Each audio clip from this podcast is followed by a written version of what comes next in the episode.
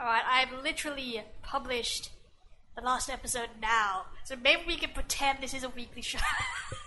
Hell yeah! Woo! Go on.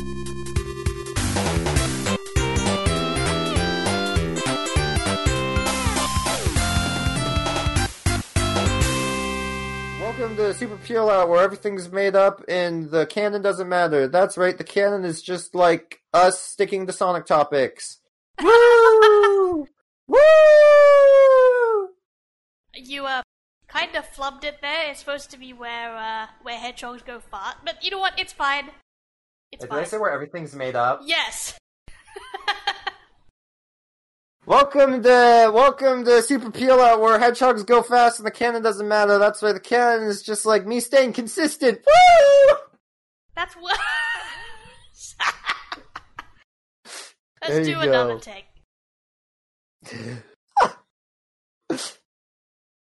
You should just put all of those takes in. Just literally that entire conversation. Just Sure. you said I'll it wrong. Anyway. Wait. Anyway, today we're talking about what are we talking about? Hold we're talking about Yuji Naka. Yuji Naka and Naoto Ohshima, who are both known as Balan being, Wonderworld. Uh, uh, Balan Wonderworld, and uh, yeah, who are both two of the big fathers of Sonic. So it is still having to do with Sonic. A little bit. We're not off topic, we promise. everything has to do with Sonic. We can make everything about Sonic in a roundabout way. Our lads, Yuji Naka and Naoto Ohshima. In the role of people behind Sonic, right? Who's the current guy? Iizuka? What's his first name? Yeah, the Sonic Forces guy. He's been working on Sonic games pretty much post Sonic 06 because Yuji Naka pretty much dipped to make his own company, especially with this new Balan Wonderworld demo. Not necessarily has anything to say about Naoto Ohshima because Naoto Ohshima isn't necessarily a game developer or game designer. He's an artist. He's just a character designer. He designed Sonic. He designed Nights. Uh, he designed the Blinx of the Time Sweeper. He's a pretty decent character designer. I do like his designs. I especially like the design of Balan in Balan Wonderworld. But the thing is, is like, well, the thing I don't like about Balan's design is like his weird grin. And he's got this goofy smile most of the time, and I don't know, I don't think it necessarily works with the rest of his design, but everything else is on point. And the villain in Balan Wonderworld, I forgot his name, but the villain also has a really cool design. Out of everyone that Naoto Ohshima has designed, I feel like his weakest designs are in Blinx the Time Sweeper, just because, god, that game sucked. Really? I never had uh, an Xbox, but I always wanted to play Blinx. Well, as someone that pretty recently played both of them, if you're really, really, really curious, make sure your copy of Blink says Platinum Hits on the case because that has an update. It's a later revision of the game that like changes a lot and makes the game hell of a lot easier because Blinx 1 is fiendishly difficult. I played the original release not knowing that there was a freaking revision and it's it, I'm not to say it was ag well no it was agonizing because the point of Blinx is you're a cat and you have time powers. You have pause which stops everything except for you so you can just pause things. Slow which slows everything down except for you. Fast forward, which makes everything, including you, move fast. It's kind of fast forward's pretty much the most pointless power up out of all of them, just because there's not really any point in going fast if everything else goes fast. Then there's rewind, which kind of rewinds everything else except for you.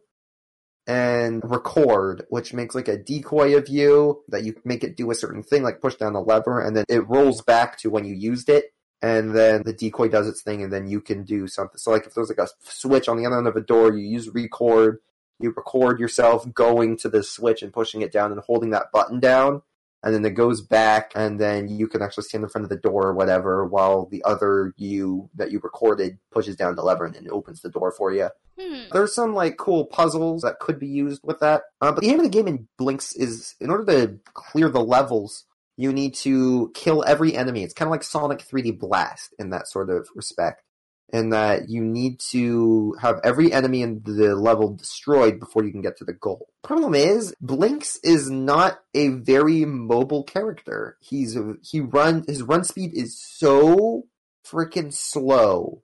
Dodging is really hard. There's also like a weird flick jump you can do, which doesn't feel natural as well as like this yeah there's like these weird like backflips you can also do that don't feel natural that you can't control when you do too. You're stuck in the animation so if you accidentally backflip off a freaking ledge goodbye. And the other frustrating thing about Blinx is that you only have one hit point. Blinx can only take one hit before he dies.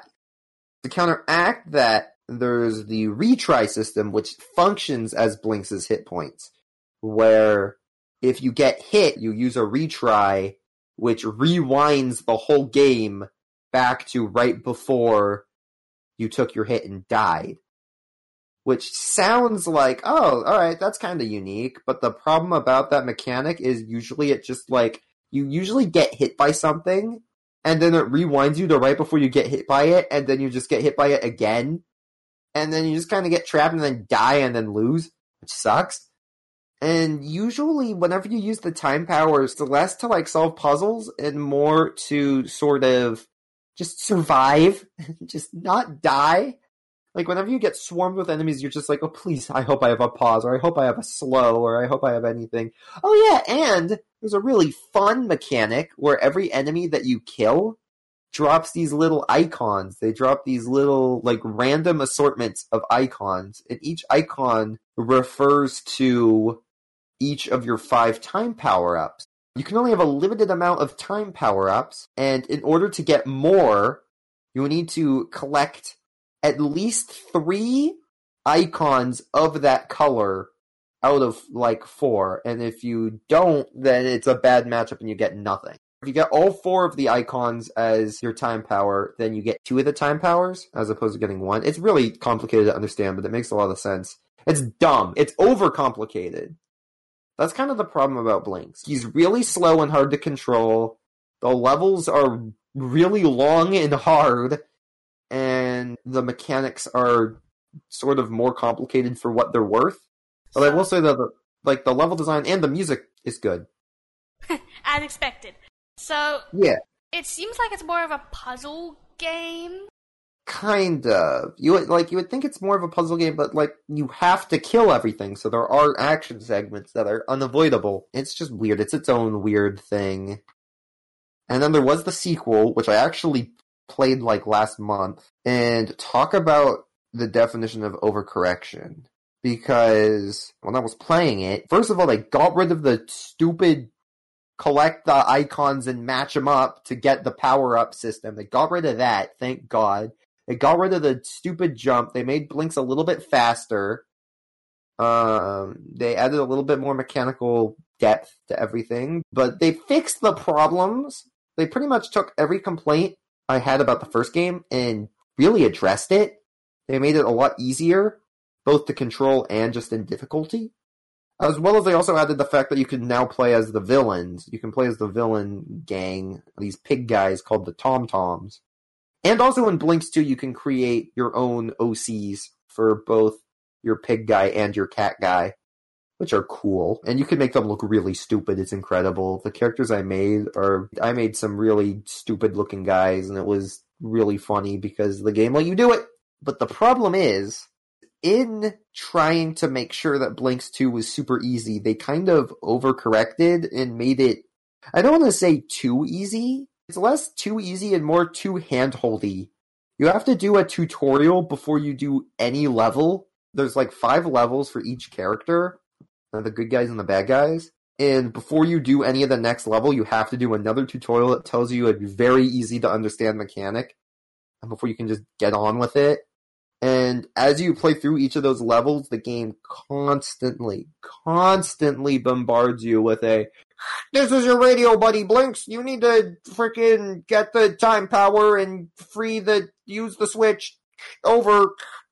And it's just like, I got it. Or usually like they just like the whole game stops just so they can be like, you did it. You you hit the switch. Good job. Go to the next area. Over. Like something you were gonna do anyways. Breaks the pacing a lot with that. And then also just the overall easier difficulty for everything sort of makes it so that the game's just a little bit more boring to play and it's weird. Each Blinx game has their own unique problems, and neither of them are games I could wholeheartedly recommend, but they do exist. They at least exist in the fact that they were Microsoft trying to, you know, make a sort of more kid friendly game on the Xbox. Hmm. which was mostly known as the Master Chief machine and shooter and car game machine, and now it still is just the shooter and car game machine. Anyways, yeah, Naoto Ohshima, he was working on Blinx. What else did he work on? I know that both Yuji Naka and Naoto Ohshima worked on a lot of the Street Pass DLC games for the 3DS. Yeah. Yeah, they worked on some of them. Naoto Ohshima, what did he work on between Blinx and Sonic? Or not between Blinx and Oh! Oh no!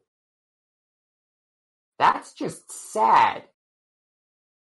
Um, because yeah, uh, Naoto Ohshima made his own company called Artoon, which were the guys that made Blinx and whatever game studio, and they they made Club Penguin Game Day. Woo! What? What the hell?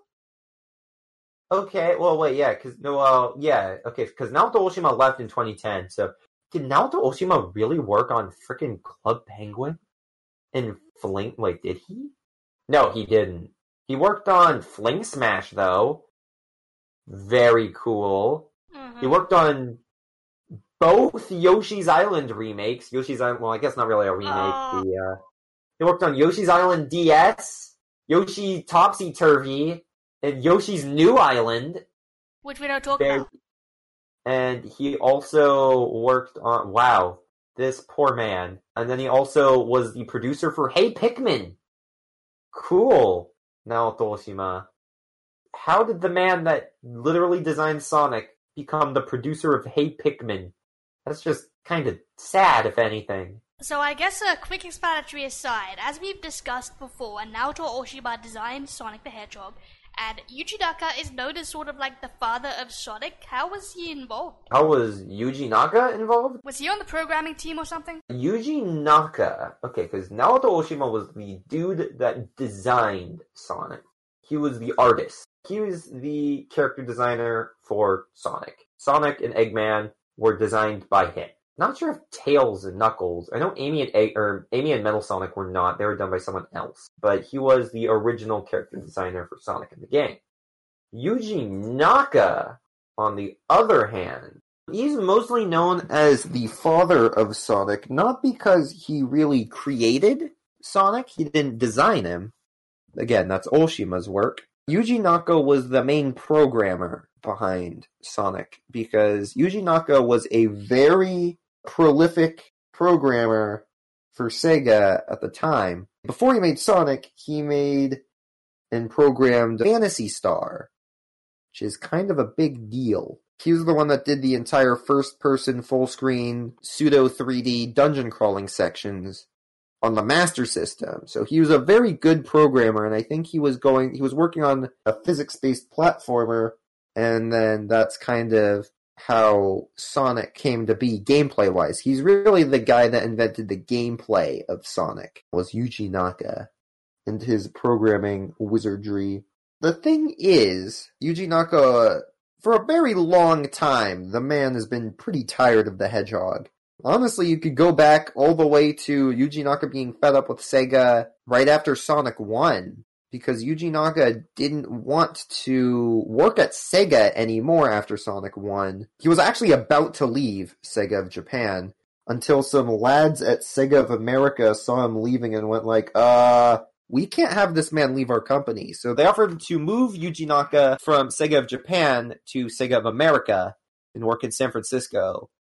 And he accepted, and that's how Sonic 2 was being developed, with Yuji Naka and his guys working in the same studio as Sega Technical Institute in America, which is Sega's American division. So Sonic 2 is actually a very historic game in that sense, because it's really one of the first times a video game was worked on hand in hand by Western and Eastern developers. However, you can always tell that Yuji Naka really got tired of Sonic because he produced the main series games, but he also liked producing, and I feel like he put more heart and effort into the non-Sonic titles he developed at the time. He developed and produced Nights the Dreams and Burning Rangers and ChuChu Rocket and Samba de Amigo and produced Phantasy Star Online 1. I don't think he did Phantasy Star Online 2 because that was way after he freaking left. In Phantasy Star Universe and the beginning of Modern Puyo, because Puyo Puyo was also done by Sonic Team, or Puyo Pop, the Fever games. The Fever games are done by Sonic Team, not not the ones before that. Those were done by Compile. And then 2006, his last game he was credited on from Sega, I think, was Sonic 06. Which, what a way to go out! He's like, I'm done. I want to make my own studio, and he did, called Prope. And Prope made a bunch of iOS games. They made Ivy the Kiwi. They made Street Pass Mansion and Street Pass Fishing. Very cool. And I do remember, yeah, one of the big titles that was like, this is by Yuji Naka was uh, Rodea the Sky Soldier on the Wii and the, well, I guess the Wii version is the other one that he actually worked on. The Wii U and 3DS version was not him. I played Rodea the Sky Soldier on the Wii. It was alright. But you could always tell that the man was tired of frickin' Sonic. He wanted to make something else. So that's what he's doing with Balan Wonderworld. But this new demo that we got of Balan Wonderworld, you really can see, or at least I can finally, with all of these years of playing Sonic, or just playing games that were made by Yuji Naka, because I also love Nights the Dreams. Nights into Dreams of my favorite games of all time, and that was done by Yuji Naka. You can really see this man's approach to game design and that is that Yuji Naka, with his games that he produces and directs, he really enjoys having his games have deep aspects that are, I guess, the way for me to truly describe it would be like, it would be a simple main story. It would be a simple main game, right? But usually with either some sort of side content or some, like some sort of side mechanic that the game doesn't tell you everything about for you to experiment with. I can't really say anything like this happened in his earliest works, in his Sonic 1 through Sonic 3 and Sonic and Knuckles works, because really those were focused games, more focused on 2D platforming. But you could still kind of see it in the fact that Yuji Naka wants you to explore his games, whether that be actually in game or like actually just learning about what each thing in the game does if the game doesn't tell you it. And I guess maybe you could use the open the open-ended level design of Sonic as an example or just the experimental physics platforming as a way to describe it. I feel like it really reached its peak in Nights the Dreams because have you played Nights the Dreams? Uh, I don't think so. I played the uh, GBA version. Okay. That doesn't really count, but okay. I would recommend it. It's on Steam. Yeah, and although could- there We could do a whole episode on Nights and all of the different cameos that Nights has had and stuff. Yeah, yeah, freaking Nights Hotel and Sonic Pinball Party Nights and Nights has pretty much been everywhere, yeah. And I would highly suggest, I would highly recommend playing Nights in the Dream. I know there's a lot of Nights purists that only recommend, like, saying the only way to go is to play the Sega Saturn version with the Sega Saturn 3D controller.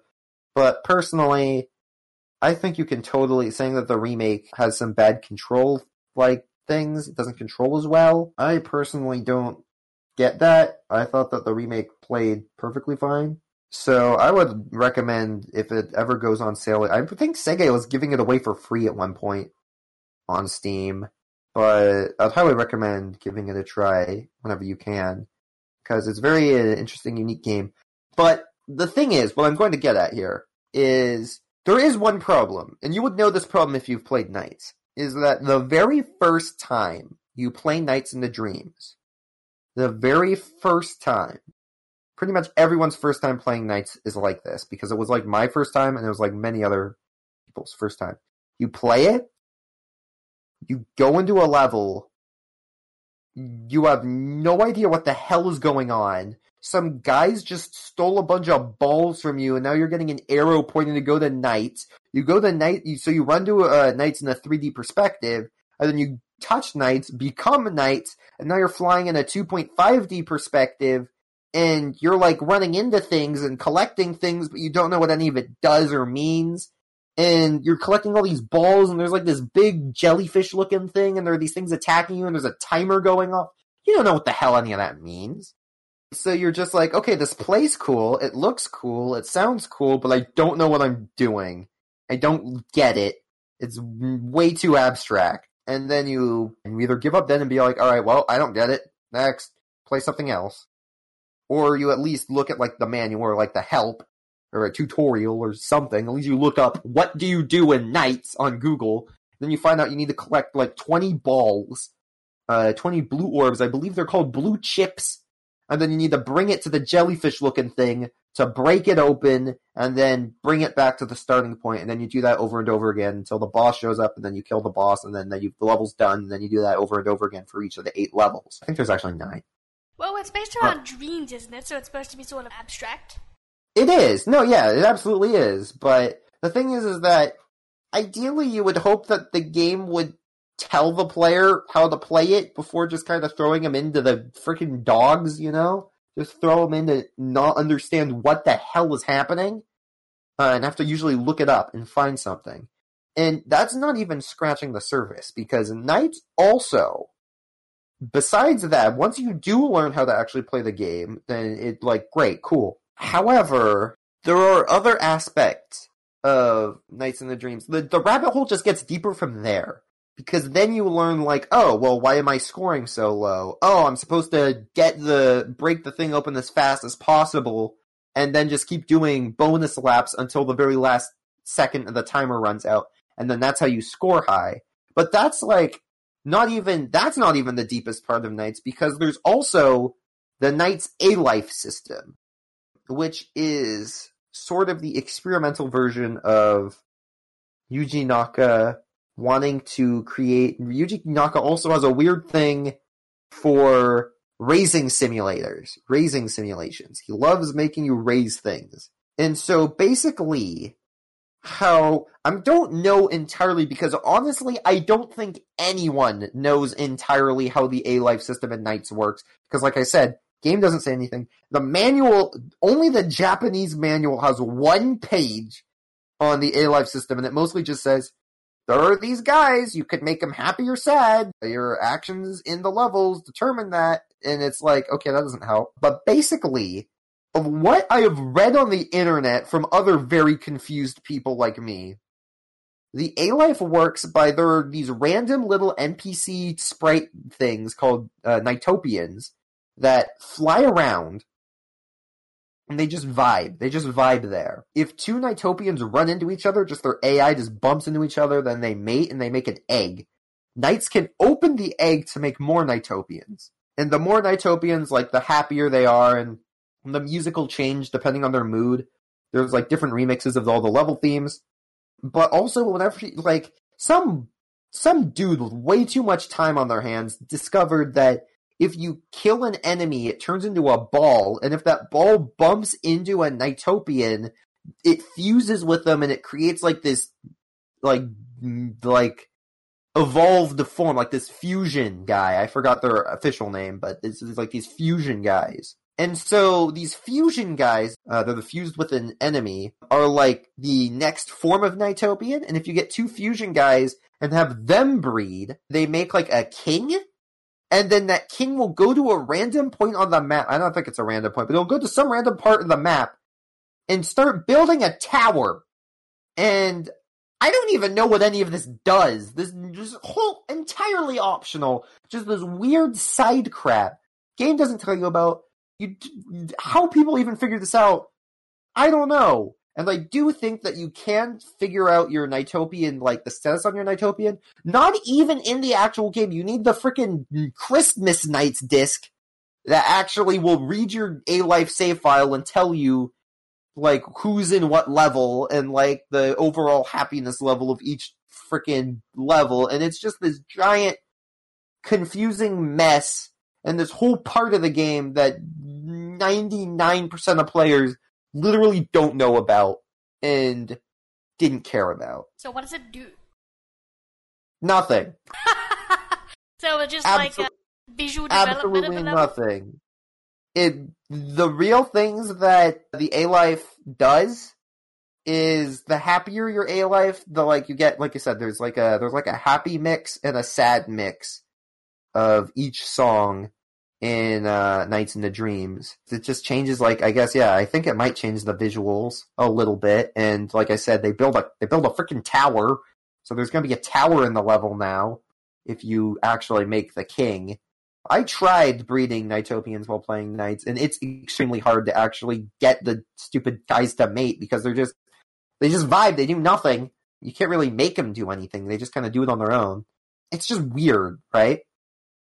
And then you see later on, I played through Burning Rangers, and Burning Rangers and like ChuChu Rocket and Samba de Amigo are pretty. They don't really have any like weird, complex things going on in them. ChuChu Rocket's a pretty by the numbers puzzle game, but as a, as a party game, ChuChu Rocket's dope.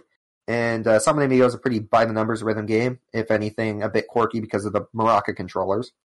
But then we go to Sonic Adventure and Sonic Adventure 2. And you definitely see Yuji Naka at it again because not only do we have the main Sonic platforming that we know and love, but we also have Yuji Naka exploring all these other different random genres and types with, you know, the fishing with Big and the shooting with Gamma and the emerald hunting. Just all these different, just spitballing all these cool ideas. But then you see Yuji Naka do it again with frickin' Chao. Because the Chao Garden is basically an expanded version of the A-Life system from Night, except given its own separate area instead of it being in the actual game levels, as well as it being in a game and be, it being understandable enough that people actually like care about it. Because realistically, the Sonic Adventure games don't tell you crap about Chao. They just say, okay, here's your Chao. It has stats. If you give it animals, the stats go up. You can race them.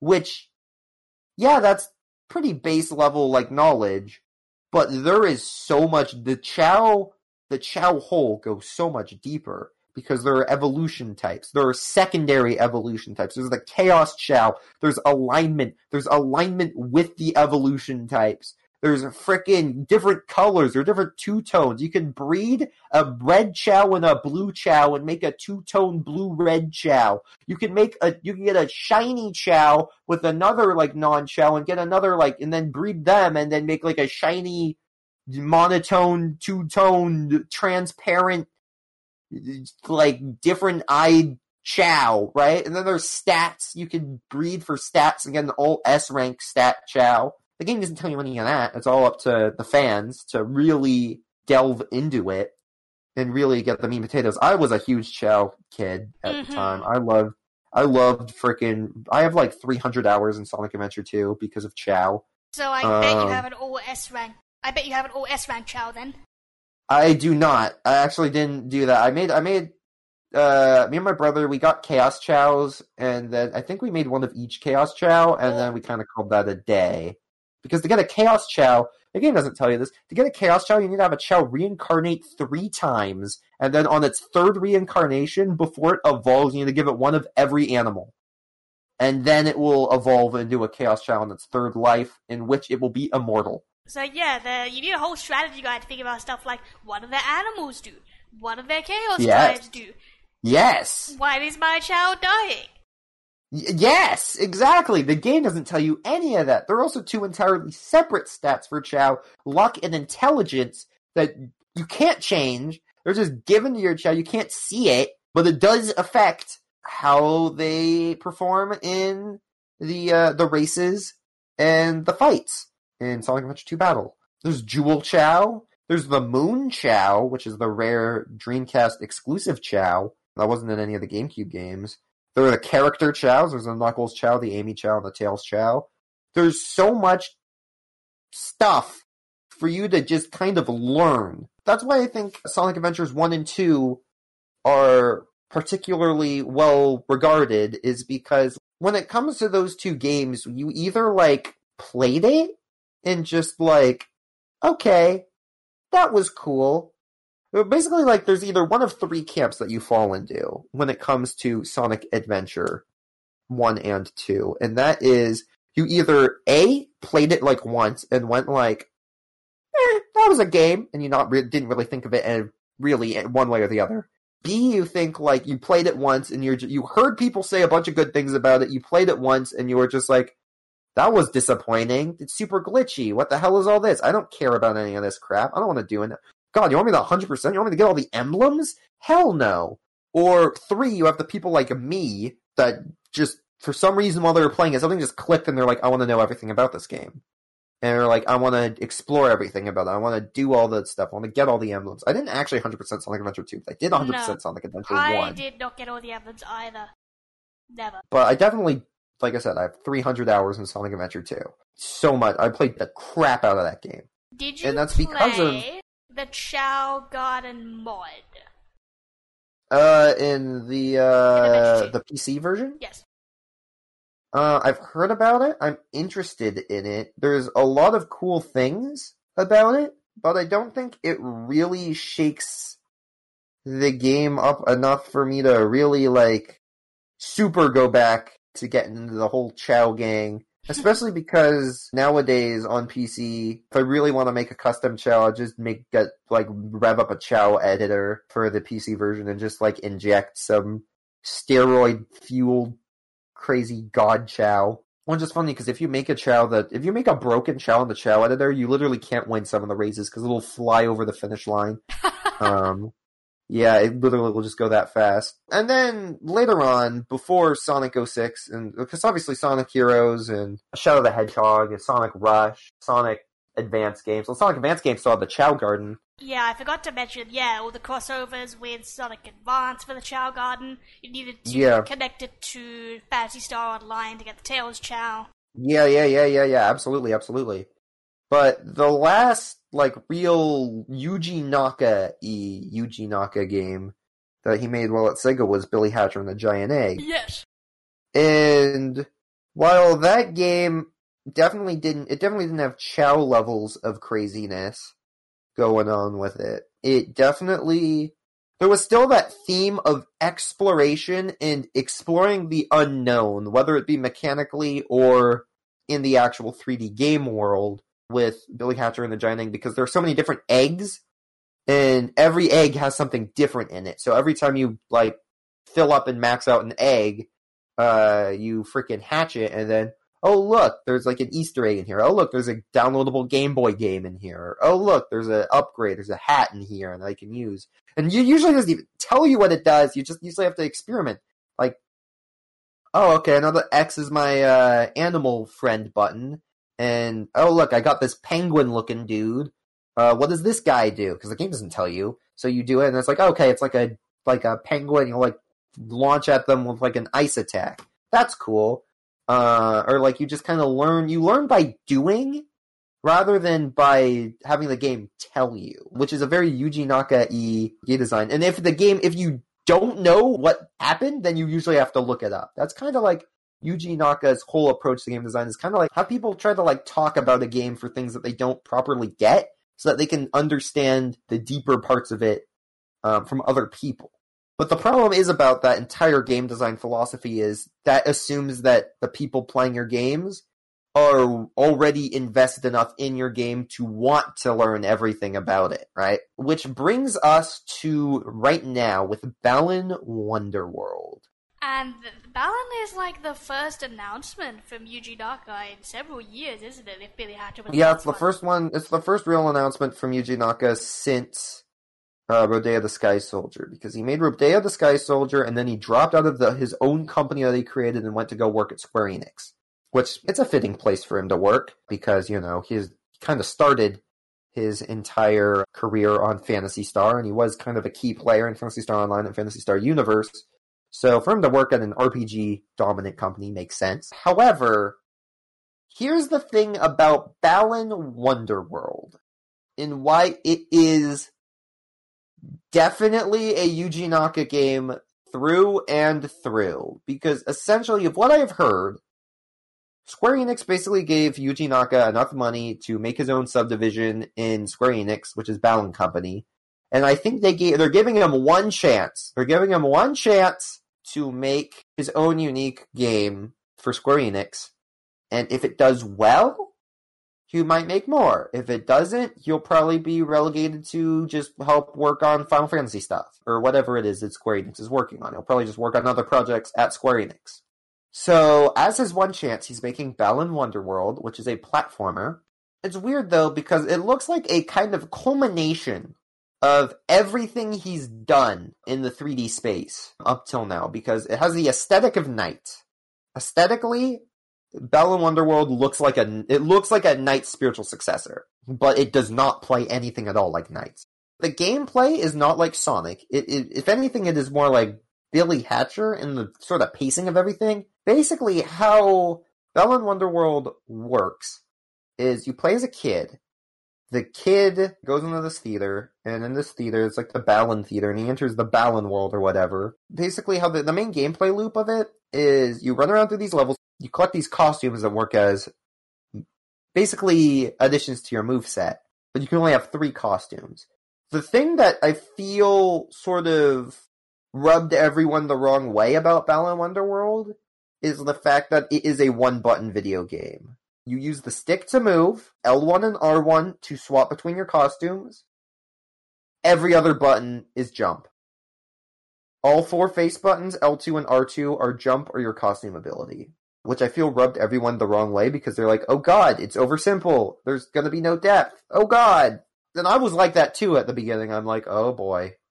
I really hope this doesn't suck. Because I really don't ho- I really hope it doesn't suck. I really hope Yuji Naka can keep making his own unique games because I like his games. I'm really rooting for Balan Wonderworld. I don't know if I'm gonna buy it at launch, not because I don't want to support Yuji Naka, but mostly because I don't want to spend sixty dollars on any video game right now. But I'll definitely get it eventually. So basically, you have costumes, and each costume replaces your jump with a power, right? Whether it be like there's like one there's like a sheep costume that's like a floaty jump, you can like glide around with and like ride air currents. There's like a Crash Bandicooty one where like your jump is like a spin jump that like breaks boxes. There's like a spider one which allows you to like climb up walls. There's like a punching one that replaces your jump with a punch. There's one that allows you to like open certain doors. And basically it becomes less of a platformer about just getting to the end and more about making sure you have the right costumes for the right scenario basically building your move set around the costume instead of just kind of making it to the end. Which I don't know how many people really understood that as opposed to just thinking, oh, it's overly simple, I'm just gonna play all the levels and very cool. But the real thing about Balan Wonderworld, which I feel like I am already kind of predicting, I'm predicting that the overall reception of Balan Wonderworld is going to be mixed I feel like there's going to be a lot of people that don't understand it because, like I said, it's a Yuji Naka game.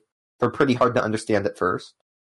And I feel like a lot of people are going to dismiss it because of that. And I feel like because of that, it's probably going to have a moderately bad reputation on the internet. I think a lot of people are going to say, eh, Balan it wasn't really that good. It really wasn't that good. I feel like a lot of people are going to be saying that. There are a lot of boring things. Like there's a, there's a, this dumb section where you have to like keep pushing there's like this timing based minigame you have to play in every level where you watch Balan break the same rock over and over again. I don't know what they were thinking with that. There are some bad parts about Balan Wonderworld, even though I have to admit.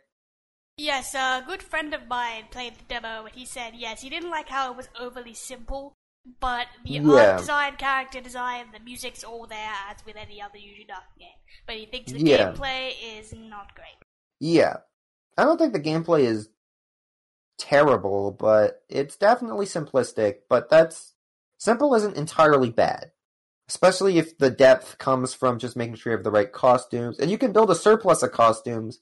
And the game doesn't tell you this, but every checkpoint also can double as like a costume changing station so you can actually change your costume like loadout mid level so you actually have everything. So originally I was like, you can only really hold three costumes. That kind of sucks, especially if you need like more for one level you don't want to get rid of any. So like the freaking changing station at every checkpoint, really good addition. And the game literally doesn't tell you about it at all. You just had to, for some reason, be standing there and check the wardrobe that randomly shows up. That if you stand on a checkpoint for too long, which no one would really do normally. So, but that's not the really weird thing about Bell Balan Wonderworld. The really weird thing, and what really makes it a Yuji Naka game, are the frickin' Tims. The frickin' Tims, dude. The Tims. The Tims. What are those? So Yuji Naka once again has put a raising aspect in his video games. And it's sort of a mixture between how the Chao work in Sonic and how the A Life works in Nights. So basically your hub world is known as like the Tim Tower or the Tim Forest. The Tims are little birds. They're basically little bird guys, right? They're called Tims for some reason. They're just at first I was like, okay, I don't even know what the hell freaking these birds are. Okay, they're Tims. Cool, whatever.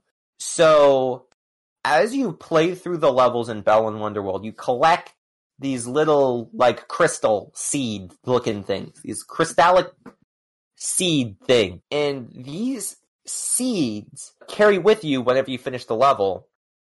And you can use these seeds. There's like five different colors of seeds the game tells you this is pretty much all that the game tells you. The game tells you, oh, okay, you you can feed your you can feed your Tims with these seeds, and I'm like, okay. They sound like a mixture between Pikachu and Kirby. It's kind of funny. That's kind of like their sound that they make. So I threw everything I had into whatever the I threw all my freaking things into the Tim forest, and all I could really immediately perceive from feeding them is they slowly change to be whatever color, whatever color seed you were feeding them. And I'm like, oh, okay. And then I noticed that they go into levels with you. You bring like five Tims with you to every level you go. And I just thought like, oh, okay, it's probably just like some weird cosmetic thing, you know, you just carry around like a little like digital pet kind of thing. And you just have them at different colors and, you know, that's kind of it. That was kind of what I expected. And then randomly, as I was playing the demo, in the hub world, there's this weird counter thing. Game doesn't tell you what it's for. I didn't know what it was for. There's just this weird counter thing, and I'm just like, okay, cool. But it kept going up for some reason. I didn't know what was making it go up. I thought it was. I thought it had to do with the Tim. I just fed them enough. I thought Is that's like what feeding a them. time did. limit? No, it's not a time limit. It goes up. It doesn't go down. There's constantly on the bottom right corner of the screen. It's like side quest, like build the Tim Tower. And I'm like, what The the hell is the Tim Tower? Yeah, I'm like, what the hell is the Tim Tower? And then eventually, like at one random point while I was playing the demo, it was like, you have the counter has gone up enough. You have the first part of the Tim Tower, and like this cutscene played where the base of the tower started to like fall in, and I'm like, cool. I don't know what I did to do that, but I sure did it. I uh, eventually did do everything that there was to do immediately from the demo, and I'm like, okay, well that was Balan Wonderworld. That's a pretty cool demo. I thought I understood the gist of it, right? Turns out, I had not understood the gist of it at all because one of my friends that was watching me as I was playing the demo, he was been playing the demo and he played it for like 10 hours. He really wants to like Balan Wonderworld and his original impressions were very negative because Balan Wonderworld makes a horrible first impression. He really wanted to see what sort of depth lied in Balan Wonderworld. And then he found out that the Tim raising system is freaking complex as crap. So apparently, let me see if I can bring this up. Yeah. Okay. So look at this. I'm gonna post this. You probably can't see it, but they found out that there's like an entire color theory, like color wheel of Tim raising. I just Um, laugh every time you say Tim's. Tims.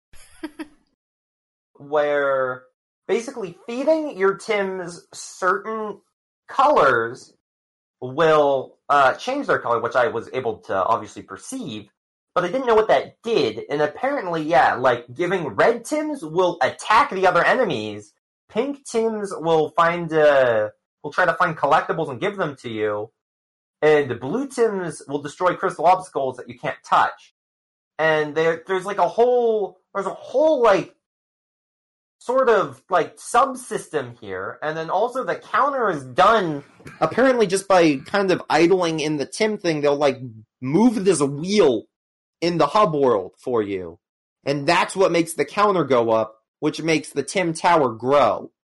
The game doesn't tell you any of that. And the fact that there's this much random bonus like content and like side like so many weird side mechanics that are 100% optional. They don't do anything. You can play the whole game without even knowing what the hell a Tim is. But the fact that it's there means that I feel like just like Sonic Adventure 1 and 2, or pretty much any other, or Nights, or any other Yuji Naka game, Balan Wonderworld is going to probably be pretty mm, lukewarm to negatively received by the greater general public. Because, you know, there's a lot of people on the internet that are like, Sonic Adventure 1 and 2, they're actually terrible games. You people are just blinded by nostalgia. Or uh, stuff like that. Or, oh yeah, no, Sonic sucks, you know. But I feel like Balan Wonderworld is going to have a very small but passionate group of fans that will try to dissect all these weird inner theories and like all these weird inner mechanics and just try to dissect everything that has been put in the game for them. And I feel like that's very similar to the type of people that got into like chao breeding or got into trying to figure out what the hell Nights' A Life was all about. Or trying to 100% Billy Hatcher. I feel like, like all of other Yuji Naka games, the sort of just weird, untold mechanics are what's going to make this game have some semblance of a fan base. And I don't, I don't know if Balan Wonderworld is going to do well enough to warrant Square Enix keeping his little side gig in operation. But I hope it does because for better or for worse, Balan Wonderworld is definitely a Yuji Naka game. Through and through. That's pretty much all I have to really say. Nice. Thank you for coming to my TED Talk.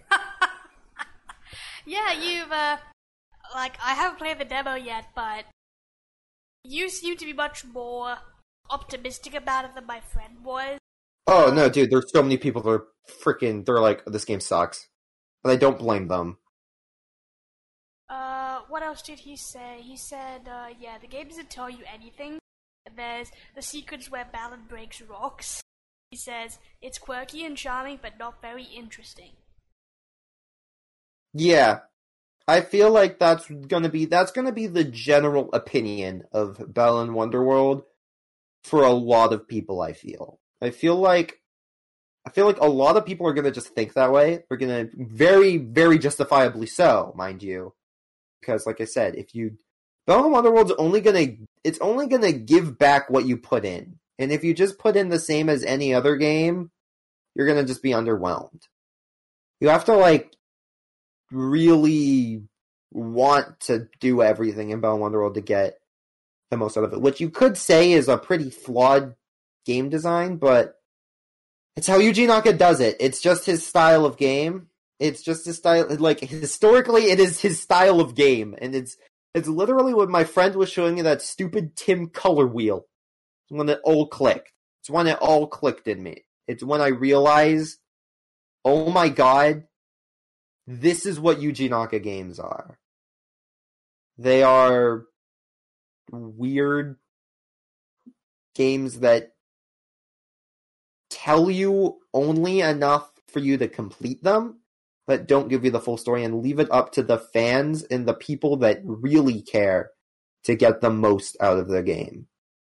Mm. Which, like I said, could be, it's debatably bad game design, but if you're into it, then you're really into it. It's really, yeah, it's really the type of game where if you're into it, you're really into it, if you're not really into it, then you're gonna just dismiss it. I think these days people don't really have the time to like sink 300 hours into raising Chao or Tim's or what have you. There's too many other games that more immediately grab your attention. That is true.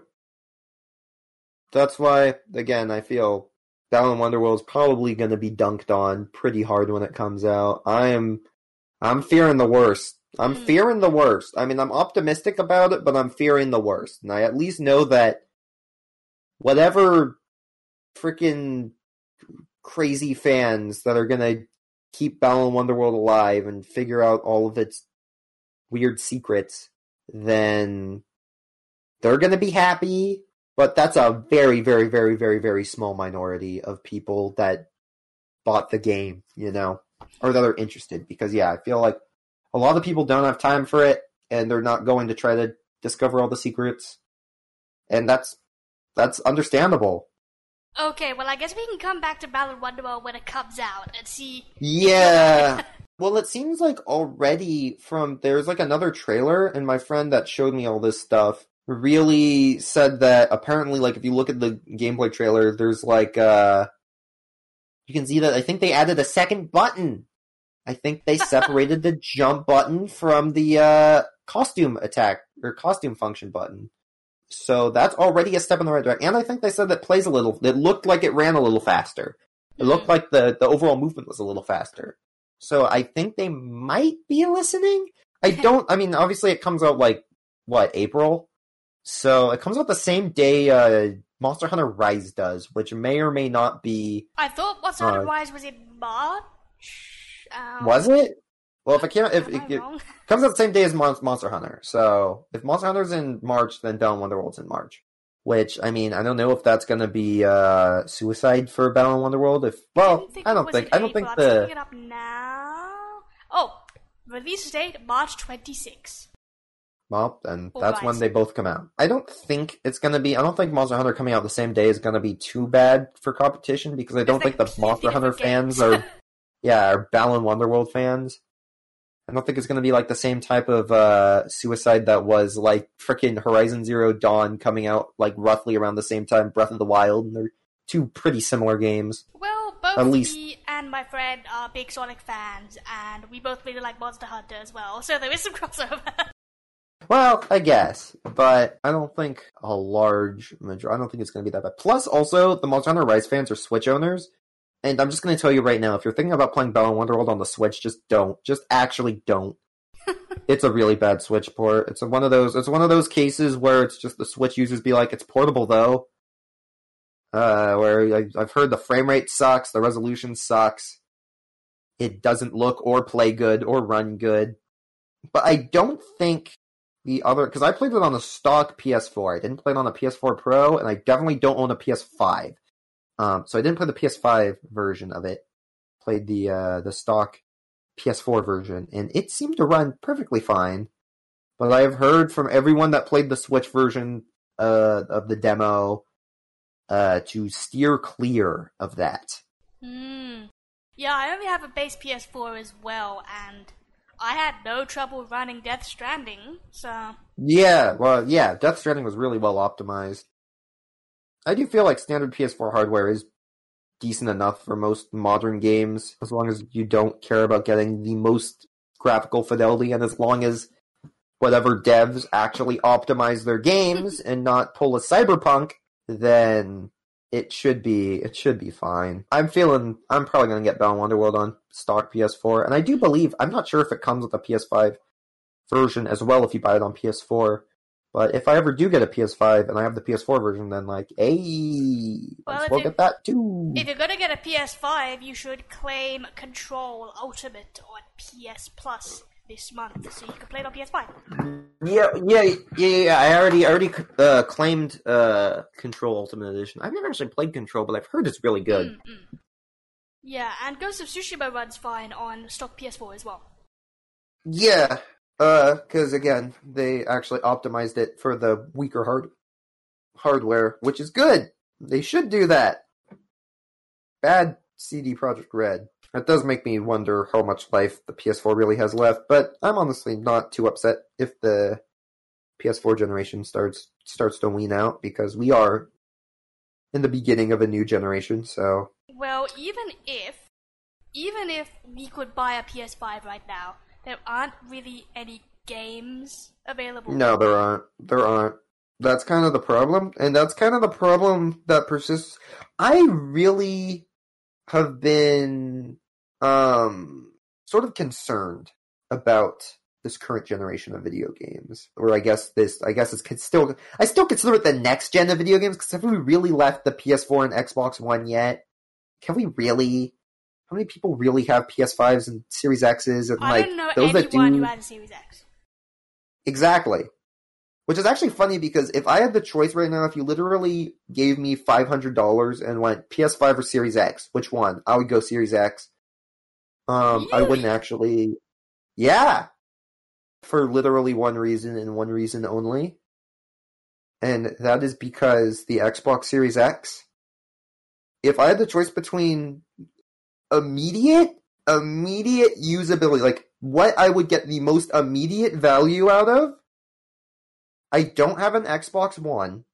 None of the games on Xbox One except for Rare Replay interest me, and even then, Rare Replay, I already own all those games on N64, so that's not even that big of a sell. Everything else that was normally an Xbox One exclusive, I would rather get on PC anyways. However, the Xbox Series X, if I did get one, I would literally just use it as a turbocharged Xbox 360. Yeah. Um, It, it also has Game Pass, doesn't it? Yeah, it does have Game Pass, which is cool, and arguably it's the real exclusive of the Xbox because it's probably the best deal you can get in gaming. But I don't know, Game Pass is cool and all, but I feel like Game Pass would just exacerbate my already existing problem of dear God, there's too much to play because you get a lot. But like the thing is about Series X is I have an Xbox 360 and I have a lot of Xbox 360 games. And while the Xbox 360 backwards compatible, the compatibility like percentage isn't too high for 360 on uh, Series X. There are some games like the Series X is the one system that can run Sonic Unleashed on a perfectly solid frame rate. Perfectly, it's the only way you can go through. What was it, Adabat, without any lag as if you play on Series X. And also the the loading is instantaneous on uh, all Xbox 360 games for uh, the Series X, which is awesome. Well, If Microsoft worked on improving and just increasing the compatibility on the Series X for Xbox 360 and original because they do have some original Xbox games, but it's like a few dozen. It's not a lot. If they expand on the backwards compatibility for Xbox 360 and original Xbox on the Series X, I would totally take it over a PS5 because the PS5 has nothing. At least the Xbox Series X has older games, but running and playing hella better. Basically, free remasters of games I already own, well, which let's is hope awesome. that in your hypothetical situation, you can get the Series X that has a disk drive. Yeah, well, the yeah, the Series X is the one that has the disk drive. The Series S doesn't. Um, so yeah, um, PS5. Well, just the weird thing about just new games is it seems like every new game right now is a cross-gen thing. Right now, Mm. it seems like everything is like buy PS5 version or PS4 version or buy both PS4 version and get free PS5 version. And it's just like, do you really, do we really need that? I mean, I guess, I get that it's very pro-consumer because it means, hey, you buy one game, you get two. You get it on all your systems. But I feel it kind of devalues the need for a new console because it makes me, instead of thinking to myself like, oh, if I get a PS5 and I buy a PS4 game, I get the PS5 version too. It just makes me go like, why would I need a PS5 if I'm if everything on the PS5 is going to be on the PS4 too? Well, they just, as of a couple of days ago, announced Final Fantasy XIV was going to be ported to um, PS5, and they showed off how incredible the load time is. It's like instantaneous. It's better than my computer. It's like, wow. Yeah, that's definitely the real generational bump because usually we can determine generational bumps in video game history through graphics. This is the first time I feel we really can't tell through graphics. Well, I mean, unless you're unless you're a real sucker for ray tracing. For the last couple of generations, it seems like the graphical capability hasn't really gone up that much because it's hit like the ceiling. But yes, ray tracing, amazing. Yeah. Um like lighting and that kind of stuff and reflections and ray tracing and all that jazz. They're going to be cool, but I definitely don't think that we're going to have like another moment in game graphics where it's like whoa where you can see the difference, you know, because that's really the big thing that most next gen uh every time it's a general generational leap in video games it's usually just like okay, well, you have a PlayStation 2, right? But look at this PlayStation 3 game and you can see the difference, right? You can Well- see how much better the PS3 game looks. They're like, okay, yeah, here's your PS3 game. You can see how much better the PS4 game looks. This is kind of like you can see the PS4 game and then you see the PS5 game and you're like, okay, yeah, this one has cooler, this one's a higher resolution. This one uh, runs a little, it runs at 60 FPS. PS3, PS4 version runs at 30. PS5, but like, screen, look at screenshots of two, and you're just like, yeah, it looks like a PS4 game. Well, lighting and reflections and shadows uh, go a long way towards realism. Like, if you watch They a lot of corridor videos, they always say, like, you know, the thing that makes CG convincing is the lighting and the shadows and uh, the skin poor Yeah. movements. I definitely think that that's true, and I'd love to be wrong. I'd love to be like, I'd love to actually be able to see a PS5 game and be like, that's a PS5 game. That's something that can't be done on PS4. But to me, it seems like PS4 stuff already looks good enough. It seems like we, when it comes for video game power, I feel like PS4 and Xbox One is pretty much just like, you can make any video game you want on the PlayStation 4 and Xbox One, and you'll have enough power to make that game. Yeah, like I'm just thinking of way back when the N64 came out. Mario 64 looked amazing, but then Perfect Yeah. Dark looked even more amazing. The actual proper graphic capabilities and capabilities of the console weren't made apparent until the end of the console's life. Whereas Absolutely. today we have all these first party huge company studios making the best of the hardware out of the game. Yeah, that is true.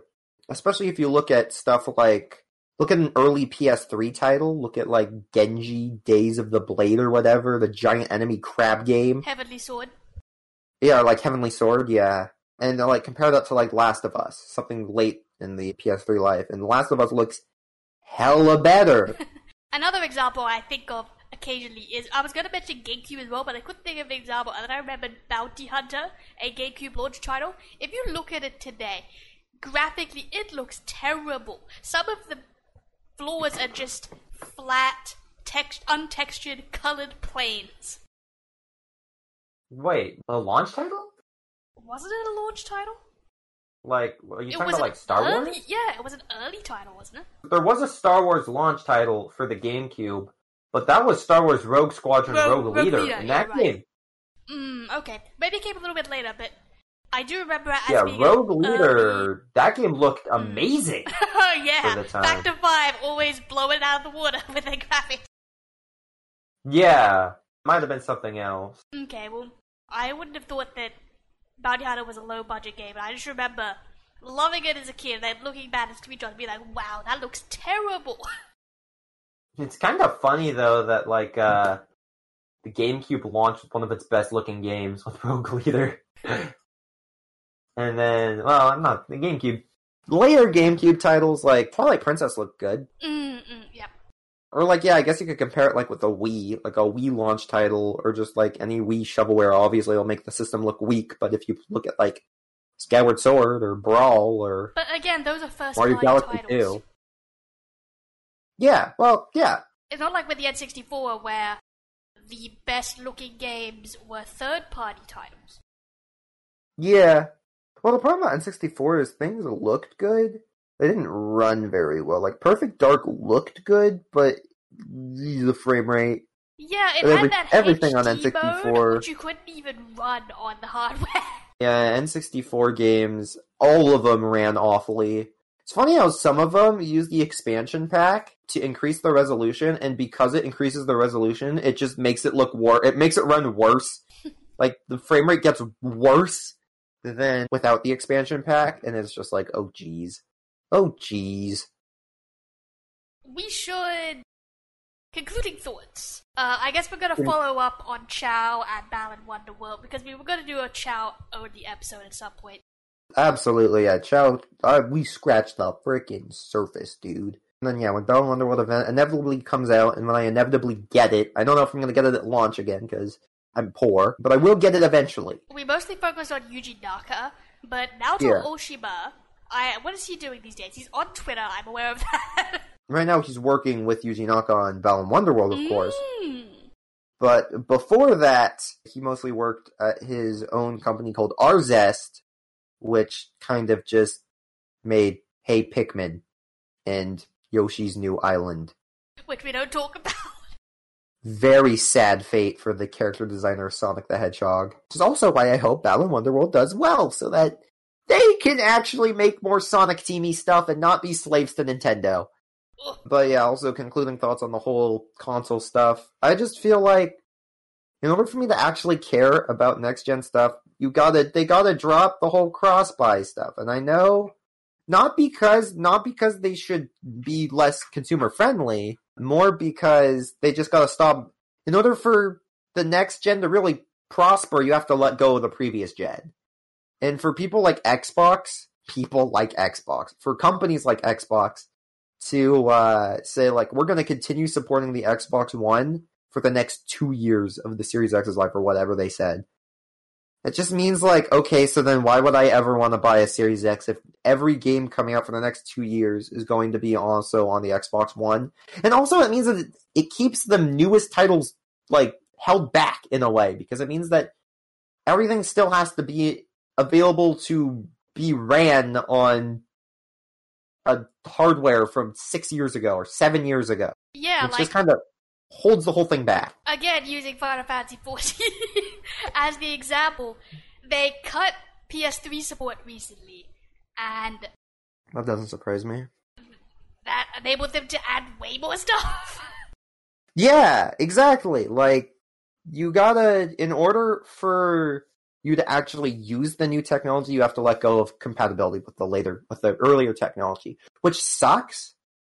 And that's why backwards compatibility should exist, and that's why it does exist with all of our current being. I don't know. I just, it just seems less like a new generational leap, and it looks, it just PS5 and Series X just feel like the Xbox, or not the Xbox, the PlayStation 4 Pro Pro. Just feels Hmm. like another jump. Well, I I, guess know. I guess that's just because, as we said, you know, I'm sure the hardware's cool, but games haven't really developed technologically as much over the past ten years as they did the previous ten years. Yeah, that and I feel like the only real game so far it seems like the only real game that feels like it could only be run on PlayStation 5 is that Ratchet and Clank game because they literally designed the game around how fast it loads and just made it so that you teleport from one world to the next seamlessly using the fast loading. And like that's the kind of stuff. That's the kind of stuff that would get me excited. And it doesn't have to be like crazy stuff like obviously pushes the hardware like that. Just show that you're using it. If it's not by using it visually, like show it load some stuff real fast. I want to see I want to see a new Sonic game that takes advantage of the fast loading because it's exactly like that's what Sonic was built for. Was going fast. And now it won't lag because of the load actually fast enough for to keep up with Sonic. You know? What we've wanted for thirty years. Exactly. I feel like a hmm. new modern Sonic. I mean, it's probably going to still suck because it'll be made by Sonic Team, and they can't make good games to save their life currently. Not not not historically, but currently. I mean, so far Sonic Team's current track record recently has been Sonic Forces and Shin Sakura Wars, which are both heavy dingers I don't have the same sure. sort of shut down everything mentality as you. I mean, yes, we know that consoles hold things back. It has been so for many years. But also at the same time, nobody can get a next gen console now. There's a No, yeah, yeah, yeah, no. I mean, it's fine. it's fine now, right? No, it's fine now to keep a hold of it, but not like a. The, two years is way too long. Two years down the line, no one's going to be playing PS4, Xbox One, right? Well, that's the hope, isn't it? Hopefully by then there will be enough. Like obviously, right now, you want to because in every generational leap, there's still some support for the previous for the previous owners, but it usually only lasts about a year, and then they kill the old hardware and bring it on the next. So right now it makes sense, but for people to be like, oh yeah, here's the next latest title for the PlayStation Five, Grand Theft Auto Five, baby, it's coming to PS5. Woo! Like that's not exciting. I That's- think we- maybe We have that. Maybe it's because there's nowadays more of a conversation about preservation of hardware and games. What do you think? Then go back further. then go back further. Why are we why are we only stopping at PS4? PS3 support, please. PS2 support. PS1. PS4 wouldn't PS3 when it originally come out have full back compatibility and then it, what needed It carry did. over in the next? It did. Mm. It did. The original models of the PS3 literally had PS2 hardware on them, so you could play any PS2 game on there. And PS3 also had the PS1 emulator, so you But could I play any guess it was PS1 too game too. expensive. Wop wop. Five Well, I ninety mean- US dollars. Five hundred and ninety nine Ridge Racer. Ridge Racer. How many years Uh, has it been? Um, but the PS3 doing PS3 back compat, I would understand them not being able to do that. But of what I've heard, the PS4 actually has like for a long time they've had a the PS4 has had like a really good PS2 emulator on it Hmm. that you can't really use. And not a lot of games really were ported to the PS4, I believe because of Sony's mandation that every PS4 game has trophies. And making putting trophies on a PS2 game is apparently really hard.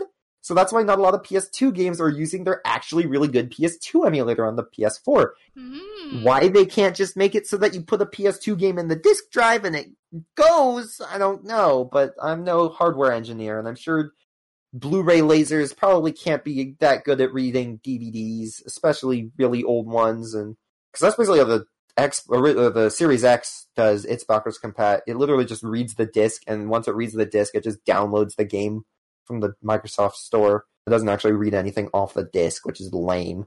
Plus, also, if it read off the disc, then like that would involve loading, and our current generation is about getting rid of the idea of loading. Okay, well, let's leave it there. Ridge Racer. Ridge